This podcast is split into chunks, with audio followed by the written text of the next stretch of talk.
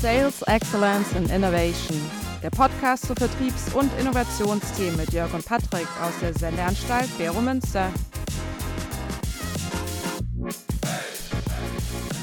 Frohes Neues, lieber Patrick. Ich hoffe, du bist gut gerutscht in 2024. Ein, dir auch ein ganz schönes, glückliches 2024. Ja, ich bin wie immer oder wir sind wie immer super reingerutscht. Weil wir machen uns eigentlich aus dem Tag nichts. Wir feiern auch meistens nicht mal am 24, äh, oder um 24 Uhr oder, oder wenn dann äh, die Uhr schlägt, sondern wir überlassen das den anderen und sind dann fit am Morgen, wo wir dann häufig auch schon die ersten Skitouren machen. Das wir sind so richtig Nein. komisches Volk. Ja, ja, wir nein, sind komisch. Nein, nein, Ja, überhaupt aber warum nicht. macht man das? Warum macht Weil man das, das? so Sinn macht. Also ich, ich, ich, es gibt keinen Tag, den ich mehr hasse wie Silvester. Das ist auch so ein Kindheitstraumata. Ich habe den Tag noch nie Ja. verstanden. Ich, ich, ich kam aus so einem Dorf, wir sind dann immer stundenlang durch die Gegend gelatscht. Später haben wir einfach sinnlos Alkohol getrunken. Und mein Schlimmstes war mal in Soho, London. Da war ich damals in so einem Freundeskreis und das muss natürlich eine riesen tolle Party sein. Und da haben die irgendwie so komische Tickets auf dem Schwarzmarkt für irgendeine so eine Party erworben, die sich als totale Abzocke herausgestellt hat. Und du bist draußen gestanden, du bist drinnen gestanden, du hast kein Feuerwerk gesehen. Und das war für mich, ab dem Tag habe ich mit, mit Silvester komplett abgeschlossen und gesagt, lass mich einfach echt mit dem Scheiß in Ruhe. Aber jetzt, jetzt sind wir doch eigentlich genau beim Kernthema. Warum akzeptieren wir so lange Sachen, die einfach Murks sind? Ja. Ja. du hast gerade einen wunderbaren Grund erwähnt, warum wir Sachen nicht ändern, weil es alle machen. Genau. Und, Und der Druck ist auch der, groß. Der Druck ist so groß, alle Du wollen. Spießer, du. Genau. Ich meine, wie häufig musst du es dir anhören? Du Spießer, du Spielverderber, Spaßbremse und so weiter. Genau. Und ich glaube, das ist ein super Übergang auch für, das, für die Frage, warum akzeptieren wir eigentlich so viele Dinge, die wir heute haben, die nicht gut sind, wenn man Mhm. das mal so rational betrachten würde, aber wir machen sie. Und eins ist natürlich dieser soziale Druck. Mhm. Äh, Das ist so die soziale Norm. Mhm. Und das ist natürlich sehr länderspezifisch. Mhm. Also, Aber um es mal auf den, den, den Titel auch des Podcasts ein bisschen in den Vordergrund zu rücken, heute wäre ja das große Thema, nachdem wir das Thema ja äh, Lernen besprochen haben, übrigens bisher mit einer der unerfolgreichsten Podcast-Folgen, die wir zusammen gemacht haben. Also das ist, das zeigt auch so, das Interesse am Thema Lernen ist nicht groß. Also das macht auch einem einfach nur Angst. Ne? Also wir sollten wirklich jetzt eine Folge machen, ich sage das jetzt noch einmal, Strategic Customer Centered Generative AI. Das Ja, happy in- Pod- genau. Oder Genau. glücklich werden in drei Tagen. ja, mit Patrick und Jörg. Ja, den genau. Gurus aus dem Schwarzwald, nee, aus dem Ja, und Thurgau, ihr könnt ah, dann Aargau. Ihr könnt dann ins Vanlife äh, übergehen, mit dem Ja. Van durch die Gegend fahren. Ob ihr glücklich werdet als Globetrotter, ist mir eigentlich auch herzlich egal, aber ihr müsst nicht so sein, wie ihr heute seid. Ja, und das ist ja eigentlich ein guter Übergang, weil Verlernen heißt ja eben auch, sich zu überlegen, was ist relevant für einen. Mhm. Und das ist eigentlich sehr viel positiver. Und die Hürden, die wir haben, sind auch sehr psychologisch. Die erste Hürde, die du erwähnt hast, warum wir nicht individueller sind, ist, wir sind soziale Konstrukte. Ja. Wir machen auch nicht das, was sinnvoll ist, sondern was in der Gruppe sinnvoll erachtet wird. Ja. Und in der Firma ist ja auch die Frage, wie viel psychologische Sicherheit hast du, Dinge anzusprechen? Oder wirst du dann Mhm. eben als der komische Kauz angesehen? Ja, ich hatte ja Mhm. mal so einen Job vorher. Ich wurde da so als, äh, als Mahner vielleicht gehalten, dass wir uns mal entwickeln sollten. Aber es war ja schön, wenn dann sozusagen es einer gesagt hat, aber man trotzdem nicht so die Veränderung dann machen musste. Ja, das ist ja auch möglich. Das kann man auch machen, aber es ist diese soziale Norm, die im Raum steht und die Frage ist, wie viel Energie kann ich aufwenden, um diese soziale Norm zu ändern? Mhm. Und der zweite ist natürlich Verlustängste. Aber wenn wir ganz kurz zu, zu nochmal sozialem Druck gehen, du kennst ja das Experiment mit den Streichhölzern aus den 50er Jahren, wo eine Gruppe äh, Studenten im Raum saß und die mussten immer bestimmen, wie lang ist das Streichholz, was vor ihnen liegt. Und die waren alle gebrieft bis auf einen und haben dann am Anfang immer die richtige Länge angegeben und irgendwann hat die Gruppe dann eine falsche Länge angegeben und dann hat die Person, die das nicht wusste, auch gesagt, das Ding ist kurz, obwohl es lang war, aufgrund des sozialen Drucks. Also das ist ja seit den 1950er Jahren, 60er Jahren belegt, wie stark dieser soziale Druck ist, dass objektiv, also die Länge von einem Streichholz, also das ist ja nicht zum Beispiel jetzt die Frage, äh, äh, wie soll man sagen, wer ist schuld am Klimawandel, also wo du sagen kannst, gibt es Argumente für das eine, für das nee, andere. da gibt es auch nicht mehr viele Argumente dagegen. Ja, ja, das, gut. Ist, okay. das ist wie das Streichholz allmählich. Ja. Es gibt nur noch Haste Erdöl in deinem eigenen Land äh, und interessiert dich das nicht. Aber das okay. sind ja einfach auch so ja, es ist aber selbst bei objektiven Sachen ja. ist der soziale Druck so hoch, dass man sich lieber in der Gruppe äh, betrifft, anstatt eben einen Aufstand zu machen, weil dann muss ich mich ja erklären. Ja. Und es ist ja auch für den Probanden richtig gewesen, weil er sonst muss er sich ja erklären. Ja. Das ist ja genau auch die Frage, wie viel engagiere ich mich? Und das ist ja genau der Grund, warum ich mit meiner Kollegin äh, Ina Goller, Psychologin, eben dieses Thema psychologische Sicherheit so äh, prominent eigentlich nutze. Weil wir erst, wenn ich mich in einem Team so sicher fühle, dass ich auch anderer Meinung sein kann, mhm. kann ich eigentlich auch überhaupt mit diesem Verlernen, Lernen anfangen. Mhm. Und da kommt natürlich auch Diversität rein. Diversität in dem Sinne, dass ich verschiedene Blickachsen reinnehme, ist natürlich fundamental wichtig. Mhm. Aber das ist im Horizont 1 häufig unbeliebt. Mhm. Weil der stresst ja nur. Genau. Der hat keine Ahnung, wie wir es schon immer gemacht haben. Genau. Weil Veränderung bedeutet eben auch, dass man aus einer Phase, wo man perfekt ist aus der Vergangenheit, in so eine Phase der Unsicherheit kommt. Genau. Und die mag keiner. Das heißt, wir, wir spenden oder wir, wir investieren verdammt viel Zeit, damit wir ja nicht das Gefühl haben, wir müssten uns ändern. Genau. Und der gute Mann, der das eben entwickelt hat, ey, wir sind wieder 2024, das Handy klingelt sehr gut. Der gute Mann, der das entwickelt hat, einfach nach Solomon Ash, ähm, hat es in den 50er Jahren eben raus, äh, rausgefunden, wie stark dieser Gruppenzwang auf den Einzelnen ist. Wenn wir jetzt Verlernen sprechen, wo ich natürlich sofort dran denke, ist ja mein Lieblingsstrategiemodell Blue Ocean Strategie. Und die haben ja ein Feld, wo gesagt wird, überleg doch mal in der Firma, was du morgen nicht mehr machst, also was du wirklich abschaffst, eliminieren. Ne? Und wenn man sich ja das mal überlegt, natürlich habe ich erstmal, wenn ich in Workshops bin, gehen die Leute immer davon aus, dass es eine Sache ist, ein Prozess. Also Beispiel, wir schalten den Twitter-Kanal ab, weil da sind eh nur drei Follower. Oder wir machen ab morgen keine Messe mehr oder Webinar, weil da kommen eh nur fünf Leute. Das ist ja erstmal so die, die, wie soll man sagen, die, die Materialisierung. Aber wenn man das ja weiterdenkt aus dem Blue Ocean Modell, heißt es ja auch, die Fähigkeiten, die ich habe, müssen sich ja auch eliminieren. Also es bringt ja dann auch nichts, wenn die Leute dann immer besser werden auf dem Twitter-Kanal, wenn ich den gar nicht mehr brauche. Das heißt eigentlich, der Gedanke und das, das Verlernen war ja auch so immer dein Thema bisher, äh, gerade beim Geschäftsmodell, fokussiere gar nicht immer nur so drauf, was, was alles neu ist, sondern was auch bleibt. Also die Sachen, die, die, die Bestand haben und die Unterscheidung, was brauche ich gar nicht mehr. Also die, dieses Bewusstsein, dass man das sich viel mehr äh, klar werden sollte. Also zumindest habe ich dich so verstanden, dass das ja auch mit einschließt, nicht nur Sachen machen und tun, sondern auch eben, welche Kompetenzen, welches Wissen brauche ich nicht mehr. Und das fand ich eigentlich ganz spannend, auch so der Link da zur Blue Ocean Strategie, wenn man das mal weiterdenkt. Also du bist, äh, also Blue Ocean Strategy ist wirklich deshalb auch gut, weil man eben sagt, was kann ich eliminieren. Aber sie machen eigentlich auch so eine Trauerbegleitung. Okay. Ja, indem sie am Anfang sagen, mappe doch mal heute, wie du dich zum Beispiel differenzierst. Mhm. Und mappe dann auch deine Wettbewerber und dann siehst du, du differenzierst dich eben gar nicht. Mhm. Ja, das heißt so, ui, also wo ich dachte, dass ich mich differenzieren würde, differenziere ich mich gar nicht. Mhm. Das heißt, dann sieht man automatisch, vielleicht ist man gar nicht so gut, wie man dachte. Ja, das ist Versuch der Rationalität in diesem Veränderungsprozess und dann sagt, ja, was könnten neue Faktoren sein? Mhm. Weil man sich eben am Anfang nicht differenziert und dann neue Differenzierungsfaktoren entwickeln kann, da kann man alte weglassen. Mhm. Ja, es ist sozusagen, es, in dem Fall geht es ja wirklich noch darum, man, man schießt ja nicht komplett was ab, mhm. ohne was Neues zu bekommen, sondern bekommt was Neues. Genau. Aber noch schwieriger ist es natürlich, ähm, vielleicht ganz, ganz einfach liebgewonnene Sachen generell aufzugeben. Also mhm. Also ich war letztes Jahr, muss ich sagen, extrem gut. Ich habe mein Auto verkauft. Mhm.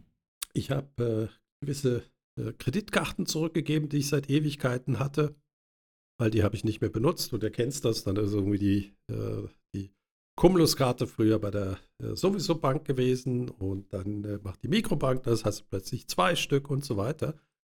Weil Verlernen wird so als negativ angesehen. Man kann es auch so machen. Räum dein Leben auf und mach es einfacher. Aber, und jetzt folge ich einem weiteren Psychologen, den ich weiß nicht, ob der, der was sagt, Daniel Kahnemann. Ja, wer den nicht kennt. Ja, gut, also System 1 und System 2. Und einfach für die, die es vielleicht doch nicht kennen, wir sind ja nicht immer so herablassend davon. Und Nein, aber eben, ich komme aus der Wissenschaft, aber ich eben, er ist einer der großen Verhaltenspsychologen. Genau, und der, Hat der, er einen Nobelpreis gewonnen dann für? Das weiß ich nicht. Also Nobelpreise, das, da, da bin Nee, ich. in der Psychologie eigentlich nicht, aber er ist einfach die, eben die Psychologie in eine andere Sphäre gebracht. Genau. Aber du hast ja bei ihm das System 1 und System 2. Und er sagt, der System 1 ist so der Autopilot, ich sage ja immer der Affe in uns, ne? Und äh, der im, impulsiv, emotional und spontan entscheidet. Und dann System 2 ist abwägend, planerisch, kontrollierend. Und diese beiden Systeme stehen bei uns ja im, im Wettstreit. Und äh, gerade auch aktuell ist es ja, dass wir, wenn man auch so in Meetings hockt und da wird dann immer so diese Burning Platforms und morgen geht mit AI die Welt, wird sich komplett ändern, dann verfallen wir ja sehr, sehr schnell in diesen Autopiloten, in dieses System 1 zurück. Und das Interessante ist, im System 1 kann man schlecht verlernen. Also du kannst eigentlich nur, wenn du entspannt, positiv bist, äh, auch Ruhe hast, also in dem System 2, gewisses Abwägen, gewisses Kontrollieren, nur dann hast du eigentlich überhaupt die Möglichkeit zu verlernen.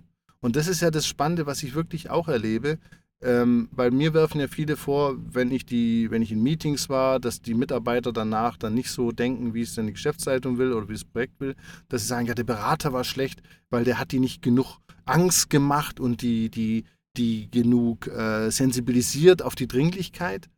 Aber eigentlich, wenn man das mal zu Ende denkt von dem Kahnemann, ist es genau falsch, weil wenn du in ein Meeting reingehst und über Ängste und, und Druck und Relevanz kommunizierst, verfallen die Leute in System 1 und System 1 ist genau das Falsche, um zu lernen oder zu verlernen.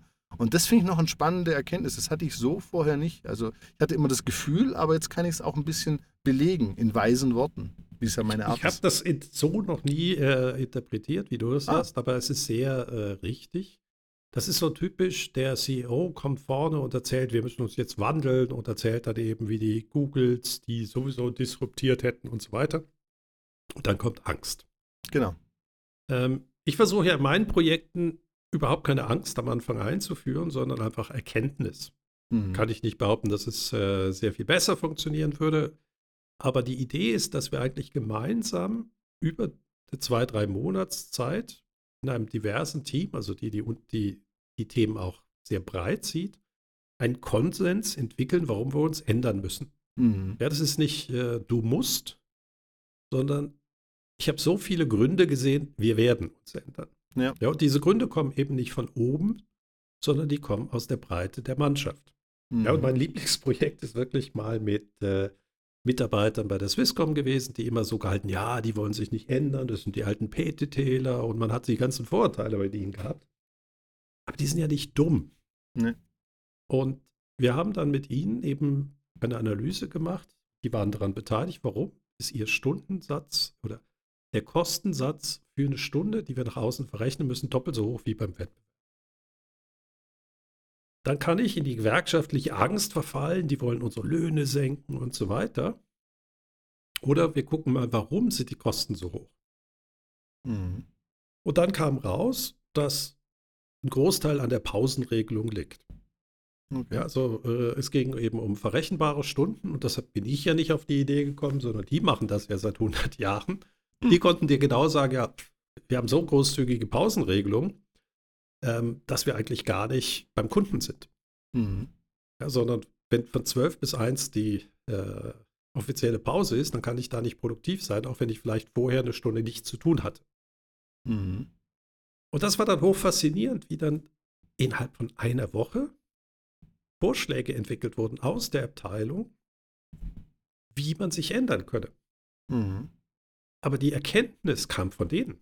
Mhm. Ja, sie sagten selber, einer sagt, so lapidar, ich habe mich schon immer gewundert, warum ich so viel mehr verdiene als meine äh, Kollegen bei Mitbewerbern. Mhm. Und natürlich war da auch Angst dahinter. Die Angst Mhm. war nämlich relativ klar, aber die wurde nicht in den Mittelpunkt gestellt. Die lautete, wenn wir den nächsten Kunden nicht bekommen, das war eine große Bank, dann können wir diese Abteilung nicht mehr halten. Mhm. Ja, das heißt, äh, ja, es ist in einer gewissen Art eine Burning-Plattform, Aber natürlich wäre es bei Swisscom äh, berechtigterweise natürlich mit Sozialplänen und allem abgesichert worden. Die Leute haben gesagt, wir sind doch nicht dumm, wir sind übrigens überhaupt nicht unproduktiver als unsere anderen Kollegen. Wir haben einfach nicht die Möglichkeit. Mhm. Und da war das faszinierend. Es war ein Momentum in dieser, äh, diesem Bereich, wo ich mich selber gewundert habe, weil ich kann das ja nur anstoßen als Externer. Okay, mhm. Ich war bei der Swisscom, aber ich war extern. Und es war faszinierend, wie dann dieses Team so einen Tipping Point hatte und sagte, okay, jetzt lass uns ändern. Und schön mhm. ist dann gewesen, ähm, das war eben eine Bank, die haben wir dann als Kunde gewonnen. Und diese Field Service Leute, das sind richtig unabhängige Geister. Ja, das sind mhm. nicht die, die im Büro sitzen, sondern die sind häufig beim Kunden, die fahren Ware durch die Gegend. Das sind so kleine Meister in ihrem eigenen Bereich. Teilweise natürlich auch Quereinsteiger, tätowiert und so weiter. Und dann haben wir die eine Bank gewonnen. Ja, so eine ganz seriöse Bank, die es heute nicht mehr gibt. Und jetzt war die Frage, wie passt diese Kultur dieser Freaks, tätowiert teilweise, in eine Bank, wo du keine Tattoos sehen darfst? Mhm. Das Tolle daran war, dass diese Abteilung nachher den Best Supplier Award gewonnen hat. Okay. ja, weil die einfach Probleme gelöst haben und eben durch ihren Unabhängigkeitsgeist eben nicht darauf geachtet hatten, ob jetzt das SLA 437 auf die Minute erfüllt war, sondern sie haben dem Nutzer, der im Field Service normalerweise überhaupt keine Rolle spielt, einfach geholfen, besser zu arbeiten, nämlich mhm. wieder zum Arbeiten zu kommen. Mhm. Und das war eine richtige Freude und die Geschäftsleitung von deren äh, Abteilung, die hat das dann auch richtig zelebriert. Ja, die mhm. hatte aber auch so eine Low-Cost-Party-Kultur. Mhm. Aber das war schon tief verankert. Also, während dann irgendwie, wenn eine Stabsabteilung essen ging, dann war das immer ein Restaurant, was immer so teuer war und die Partys waren so ungefähr. Hatten die die Kultur, das Geld, was viel, viel geringeres Budget war, haben die dann an ihre Lehrlinge gegeben. Mhm. Organisiert mal eine Party. Okay. Und für Lehrling ist dann das, was ein Restaurant gerade mal dir Dreigänger servieren kann, richtig viel Geld. Ja, das ist so. Genau. Cool. Und das ist natürlich, ich meine, was ist es jetzt gewesen? Verlernen, Lernen, Selbsterkenntnis? Ich weiß es nicht. Aber das ist ein typisches Beispiel, wo ich eben nicht von außen, klar, die Situation muss da sein, aber sie sahen auch die Chance. Okay. Aber wenn man nochmal einen Schritt zurück jetzt zum Verlernen gehen, also auch die Psychologie sagt ja, wenn du verlernst, erstmal brauchst du mehr Energie. Ja, du läufst also, du hast einen sozialen Druck. Ähm, wenn sofort Angst kommt oder dergleichen, dann verfällst du in einen Gedankenmodus, wo es ganz, ganz schwer wird zu verlernen. Und du brauchst generell, selbst wenn alles stimmt, also du hast keinen sozialen Druck, du bist entspannt, siehst das alles positiv, braucht dein Gehirn noch mehr Energie, um überhaupt zu verlernen. Jetzt ist die große Frage, was meinen wir denn mit verlernen? Weil ich habe mich auch vorbereitet. Viele sagen ja zum Beispiel McKinsey, dass so 14 Prozent der, der Menschheit äh, sich umschulen oder neue Sachen lernen muss. Ist einfach Verlernen dann in unserem Verständnis einfach, ich werde, das kam in der deutschen Debatte vom Hochofen-Mitarbeiter äh, AI-Prompter oder ist, ist Verlernen einfach, dass ich mache in meinem Job und gewisse und gucke halt, dass ich wirklich nicht mehr mich in gewissen Bereichen weiterbilde oder mich damit beschäftige und dafür dann den Schwerpunkt in anderen Bereichen sehe. Wie, wie, siehst du das? Also welche Aus- oder welche Radikalität oder wenn wir von Verlernen sprechen, wo, worum geht es denn da aus deiner Sicht? Äh, ich meine, diese deutsche Debatte ist so typisch. Irgendeiner weiß, was ein Prompter ist und weiß, wie man die auszubilden hat. Ja. Und der Hof, Hofenarbeiter ist natürlich einer, der extrem äh, auf Sicherheit äh, Prozesse einhalten muss, Six Sigma einhalten muss, weil sonst wäre er tot. Ja ähm, ist natürlich heute viel automatisiert. Das heißt, diese Menschen haben ja Fähigkeiten, die jetzt vielleicht nicht unbedingt im Prompt-Writen an einem Schreibtisch sind. Mhm. Aber ich weiß ganz, ganz viele Jobs, die da draußen warten, wo man auf hochpräzise mechanisch arbeiten muss. Mhm. Ja, und wenn es dann eben der Wärmepumpeninstallateur äh, äh, wird, ja, der muss natürlich vielleicht nicht die Programmierung haben, aber denkt dran, auch der Hochofenarbeiter gibt es Leute, die eben genau die Steuerungssoftware überwachen müssen, die können ja, auch, ja. ich meine, als, als ob die Leute alle blöd wären. und in Nee, Kurs geschickt ich- werden müssen. Ich bringe das auch nur als Beispiel, weil das war natürlich klar, am Hochaufen arbeitet ja fast keiner mehr. Das ist ein Bruchteil. Die sitzen heute alle vorm Computer und äh, organisieren das Ganze Ja. vom Computer aus. So weit ist das gar nicht mehr weg. Ja, aber eben, Prompter. was wir vergessen ist, da gibt es ganz viele dann Halbangelernte, weil irgendwann muss der Hochofen gereinigt werden, da müssen Menschen rein und so weiter. Und manchmal habe ich das Gefühl, dass die Ungelernten, die diese Drecksarbeit machen müssen, viel flexibler sind, weil die jeden Tag was Neues machen müssen. Ja.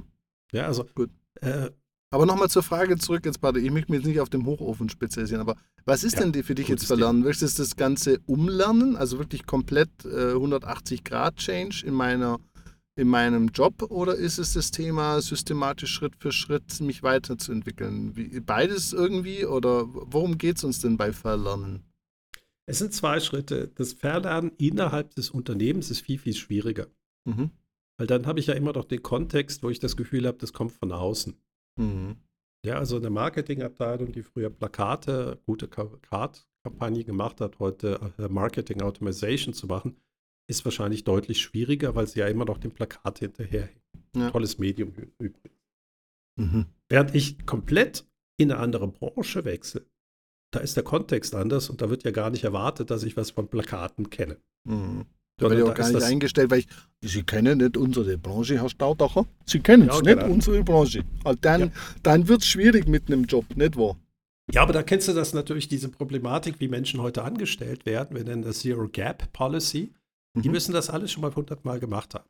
Das, sind- wenn, wenn Menschen nach dem Kriterium, sie haben es schon hundertmal gemacht, angestellt werden, dann werden wir auch nur Fachidioten ausbilden, weil man wird ja nur Nochmal. angestellt und befördert, wenn man eben nicht in die Breite geht. Also Alles für mich gut. ist eben Verlernen auch in die Breite gehen.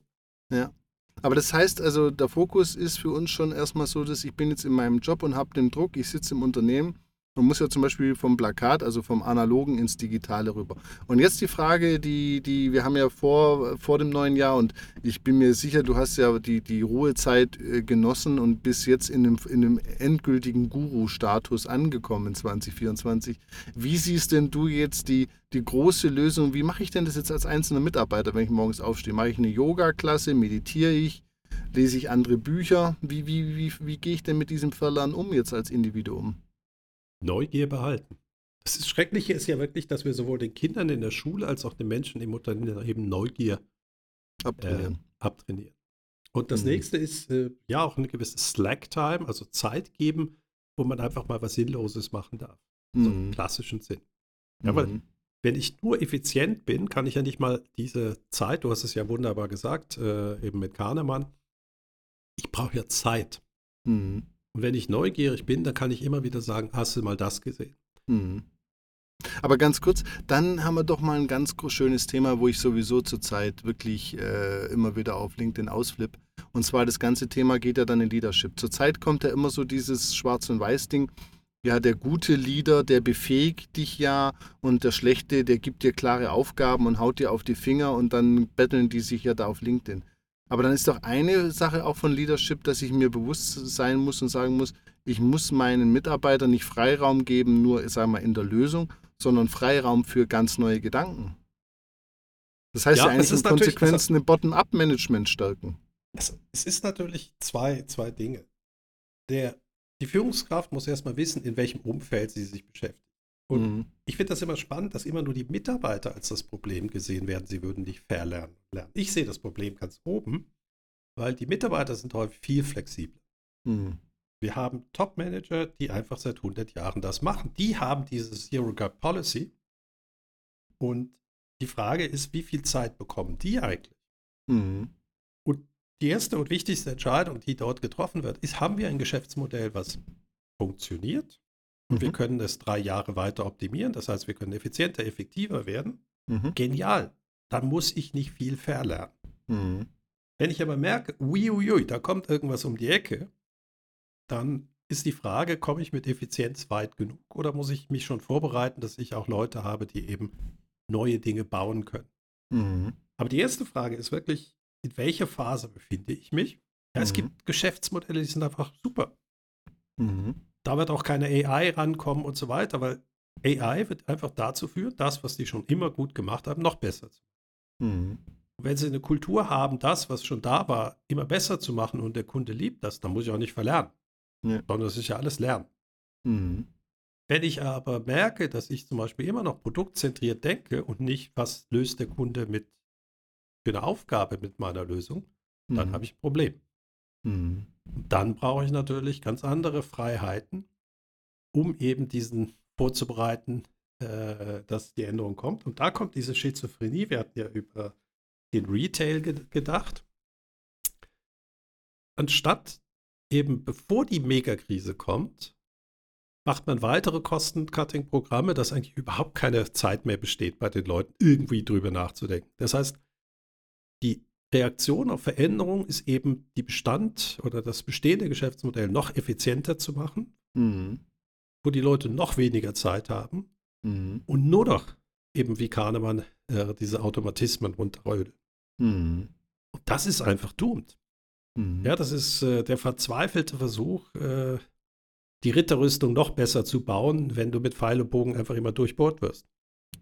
Aber dann, dann haben wir ja schon mal einen Punkt identifiziert. Also ich als Führungskraft, das sagst du ja, das sehe ich vor allem mich als intrinsisch motiviert. Da muss eine gewisse Neugier sein. Ich muss mich auch immer wieder mal reflektieren und sagen, bin ich noch neugierig genug? Bin ich auch in der Lage, mich äh, da anzupassen? Also das ist so an die Führungskraft. Man dafür ist ja auch Führungskraft. Aber es heißt dann an mich als Führungskraft, auch für Mit Mitarbeiter. Ich finde das Wort, was du da benutzt hast, eben Slack dass ich, wenn, wenn ich mit den Leuten heute spreche und egal wo ich reinlaufe, mir jeder sagt, oh, bei uns steht das Wasser bis über dem Kopf, dann sage ich immer, ja, was glaubt ihr, wie viel ich arbeite? Also da, da, da frage ich mich auch immer, okay, und ich, ich, ich arbeite nur zwei Tage die Woche. Aber gut, dann ist doch eigentlich ein Thema, dass wir in, in jeder Firma, wo mir die Mitarbeiter sagen, ich habe so viel zu tun, das ja schon die größte Warnsignal ist, dass ja da ein Verlernen ja gar nicht mehr möglich ist. Absolut. Also gerade wenn dann eben es nicht hier die, äh, die Zeitmangel dran liegt, dass man wie Hölle wächst. Ja. Es gibt einfach diese unglaubliche Herausforderung für Führungskräfte, arbeiten sie im Unternehmen oder am Unternehmen. Mhm. Und wir haben das Gefühl, dass im Unternehmen die Hauptaufgabe wäre. Ja, der Mhm. Vertriebsleiter, der eben vertreibt. Mhm.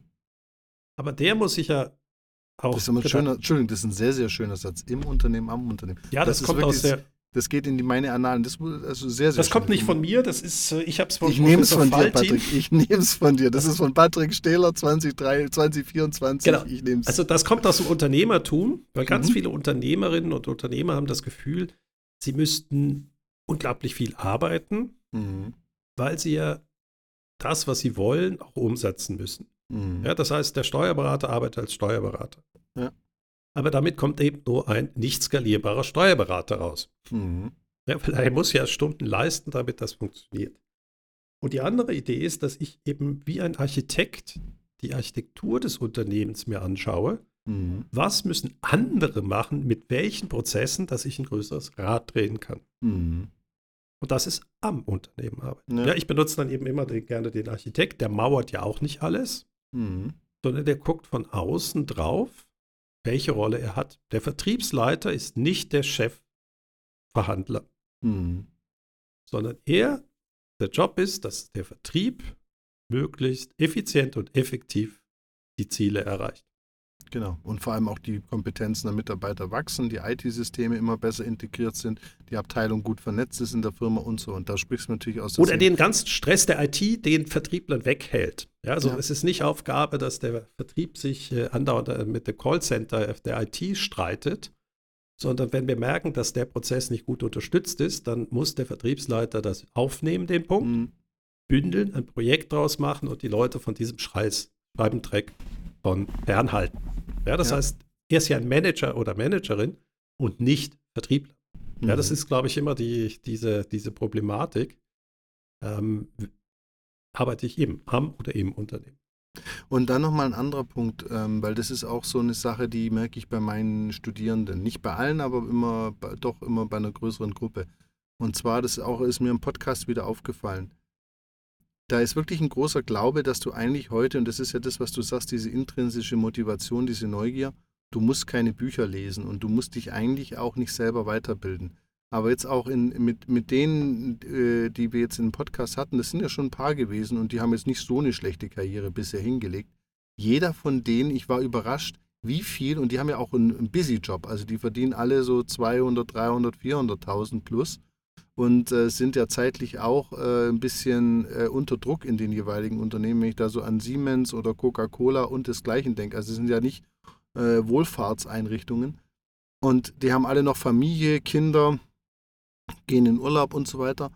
Und es war überraschend zu sehen, wie viel die dann doch noch nebenher lesen. Also das spricht ja auch, was du sagst. Also ich muss neugierig bleiben. Und das ist das Interessante, wenn ich dann die Leute bei mir im Studiengang habe, die dann glauben, sie machen einen Schein oder eine Weiterbildung. Und dieser Schein ist dann die Grundlage, unter, unter anderem harte Arbeit und der Schein ist dann die Karriere. Und sich doch immer wieder schwer tun mit meiner Botschaft, ja, und dann musst du nochmal fünf Jahre so gut wie alles lesen, was es hier jetzt gibt auf der Welt. Und dann könnte das gut kommen. Und das fand ich ganz spannend, nochmal jetzt auch in den letzten Folgen zu sehen, dass zumindest jetzt in unserer Generation es extrem viel gelesen wird. Also wenn ich denke, wie wenig Leute Zeit haben, war ich doch überrascht. Also ich finde das spannend. Ähm, ich lese relativ wenig Bücher. Ja. Ich lese Grundlagenwerke, also so Kahnemann äh, über Entscheidungen, aber das habe ich irgendwie vor 12, 15 Jahren, glaube ich, gelesen. Ähm, ich glaube, wir müssen nicht viel lesen, sondern wir müssen so Fundamentalwerke lesen und dann mhm. natürlich immer gucken, wie passt rein, was verändert mhm. sich das. Du weißt es, Diffusion of Innovation, eben die Kundenseite der, äh, der Innovation, die Disruption, welche Rolle spielt da der Kunde? Das sind natürlich faszinierende Beispiele, aber 99 Prozent der Literatur, äh, die heute geschrieben wird, enthält nicht ganz so viel Neues. Ja, das ist ja dieses Paradoxum, bin ich absolut Branche, bei, aber, ja, aber bin ja. ich absolut bei dir in der Masse, ja, aber nee, ich nehme zum Beispiel jetzt ein Beispiel für mich, Eric Jackson war bei mir im Podcast und der hat, einen, ich kenne jetzt den Titel nicht, aber es ist bestellt. Ähm, und zwar hat er gesagt, wir im Sales gucken immer auf uns, wie können wir besser verkaufen. Und das ist ein Buch, wo mal versucht zu beschreiben, wie geht es eigentlich dem Kunden im Verkaufsgespräch. Ja, und das, das ist, ist Finde ich wunderbar, dass du sagst, mein wichtigstes oder Satz aus der Führung ist nicht, wie führe ich, sondern why should anybody be led by you? Genau.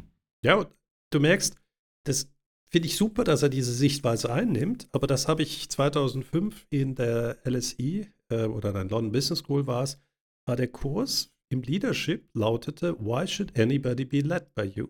Mhm. Ja, und du, und du hast eben aus der, der Sicht der Geführten versucht, Leadership zu erklären. Mhm. Und da merkst du eben auch, ja, manchmal muss man eine Anweisung geben, äh, damit Klarheit herrscht. Äh, es ist eben kontextabhängig. Aber es gibt ja, auch immer wieder sagen, Ausnahmebücher. Also das ist das. Nee, aber Patrick, und die suche ich ja wie, wie verzweifelt. Ja, aber deshalb habe ich auch gesagt, jeder, ich muss sagen, jeder, den ich jetzt im Podcast hat, hat ein Buch vorgestellt, das ich A noch nie gehört habe. Das ist ja nicht, es gibt ja viele, ich muss ja nicht jedes kennen. Und zweitens, wo ich wirklich gesagt habe, es war auch interessant zu sehen, dass die wirklich auch Bücher rausgeholt haben, die für ihre Position auch wirklich sehr passen. Das waren nicht irgendwelche Bücher, wo man sagt, das ist grundsätzlich gut, also zum Beispiel so ein Basiswerk, irgendwo, was weiß ich jetzt hier, Homburg, Sales Excellence oder nee, was das, immer. Das kommt selten vor, leider. Nee, ja, das sowieso, aber trotzdem, also man kann, also ich, ich nochmal, es ist ja nicht viele Leute, aber ich war wirklich überrascht, weil man hat immer so ein Vorurteil, ja, das Lesen und die Bücher, aber jeder hat wirklich ein Buch rausgenommen, wo, als ich drüber gesprochen habe mit denen, wo klar wurde, in, wenn ich deren Job machen würde, und in deren Situation wäre wär wär ich auch total begeistert von dem Buch, weil es wirklich sehr viel von dem erklärt, was ich da gerade für eine Baustelle habe. Also das war für mich, also können wir ja lassen, aber ich meine einfach vom Verlernen her, äh, muss ich sagen, ich, ich sehe da schon eine Korrelation für gute Manager, gute Führungskräfte, dass die dann auch wissen intrinsisch, ich muss da weiter und was ist der Fokus, wo ich hin muss.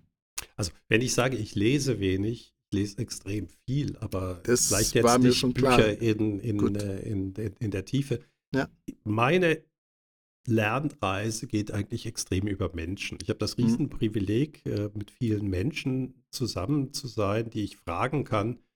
Ähm, zum Beispiel, man kann ein Buch über AI lesen, da gibt es auch ein ganz hervorragendes, äh, ist aber auch schon ein bisschen älter, äh, im Reklam Verlag, ja, man denkt so, hm, ähm, das ist äh, vom Thomas Runge, Reklam, das ist für mich so äh, Schulbuch, Gedichte. Ja. ja. genau. Die, die, ja. Aber das hat er auch bewusst so geschrieben, weil okay. die Idee war, wie kriege ich ein Buch an 100, 200, 300, 500.000 Leute? Also mhm. er hat ein Buch geschrieben für die Masse. Es ist mhm. aber wunderbar systematisch erklärt, wie AI entstanden ist. Und das ist weit vor dem Hype gewesen. Der Thomas äh, schreibt einfach, ist einer der besten deutschen Wissenschaftsjournalisten. Mhm. Und Cool. interessanterweise habe ich ihn gar nicht über die deutschsprachige Literatur kennengelernt, sondern über den Economist. Mhm. Und der Economist hat einfach Surveys, das heißt, sie packen das Wissen der Welt in zehn Seiten zusammen. Mhm. Und wer den Economist zum Beispiel folgt, der ist jetzt nicht über AI überrascht. Ja, dass Mhm. jetzt äh, ChatGPT und OpenAI kam. Aber es ist absolut faszinierend, was dort für eine Aufarbeitung von Wissen der Welt in kleinen oder 15 Seiten erfolgt. Mhm. Ja, während der Spiegel labert dazu. Du kannst immer sagen, was der Economist macht. Drei Wochen später hast du es im Spiegel und in den anderen. Ja, Mhm. NZZ lässt grüßen. Das heißt, sowas ist natürlich faszinierend. Also jetzt gibt es zum Beispiel, ach, das ist vor drei Ausgaben gewesen, The World in 2024. Also die Welt, wie sie 24 sein wird. Komplette statistische Übersicht über, wo stehen wir, das, was wir hier machen, so Aussichten. Ja. Ja, aber ich meine, da sitzt ein Know-how dahinter. Ja, meine Frau ist Nachhaltigkeitsexpertin.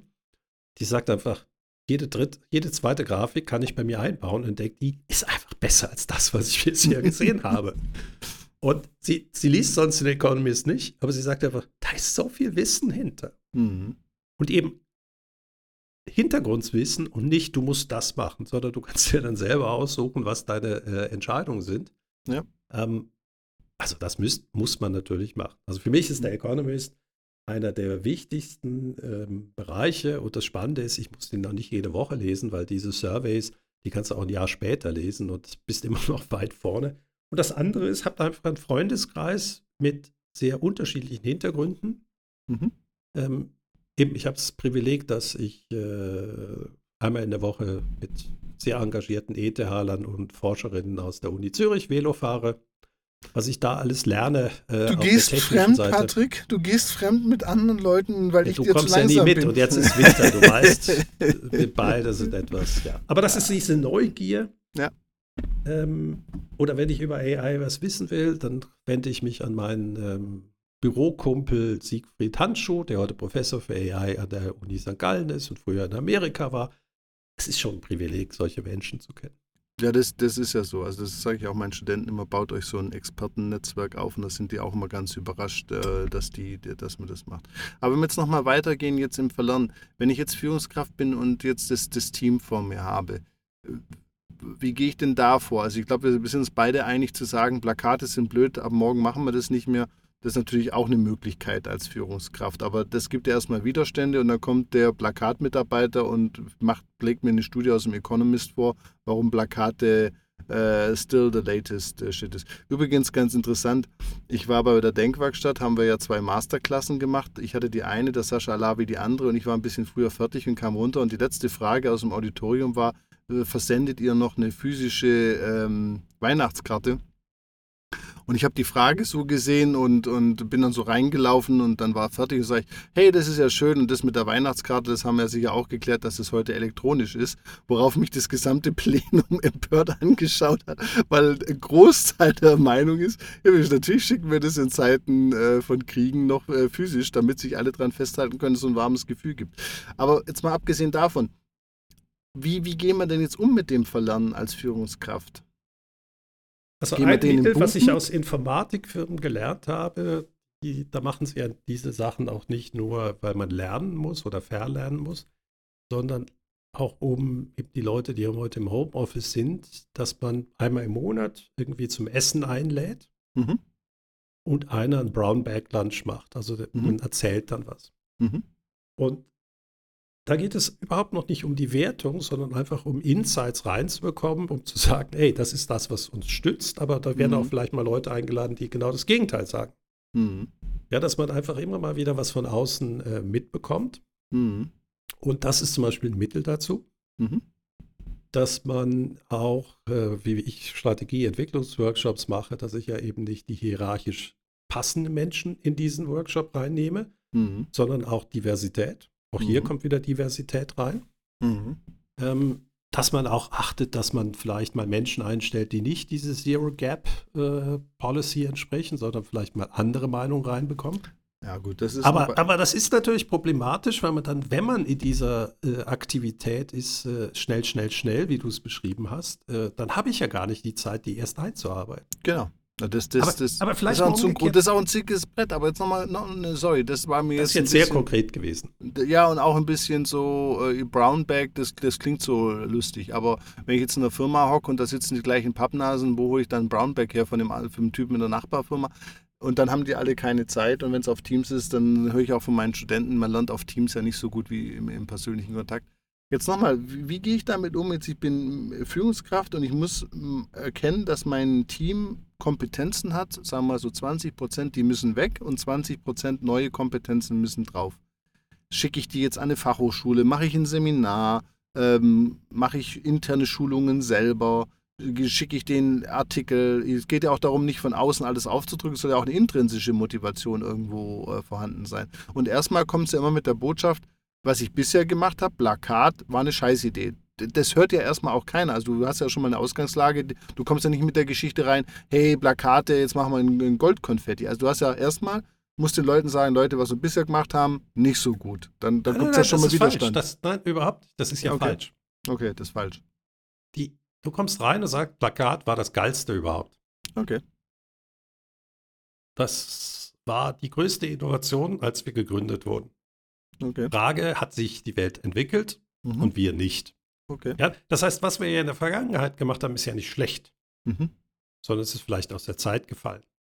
Okay, so meinte ich das auch. Ja, aber, aber das ist ein Riesenunterschied. Also ich habe zum Beispiel die PTTler, die immer so gebasht wurden, immer gesagt, ihr seid super.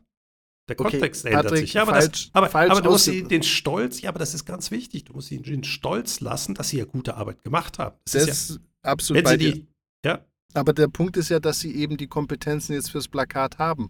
Und klar, jetzt, jetzt sind wir das, dass wir das positiv formuliert haben, wir müssen anderen, aber sie tun es ja nicht, weil sie haben ja jetzt, sie haben jetzt gehört, es kommt was Neues, sie verfallen in System 1 und das System 1 sagt ihnen und bringt ja irgendwelche irrationalen Argumente, warum Plakat eigentlich äh, doch gut ist. Also der, der nächste Anruf ist ja bei der Agentur und die sagen dann, ja, wenn er bei uns bleibt, machen wir 50 Prozent des Plakat günstiger, um einfach mal sowas reinzuwerfen als Beispiel.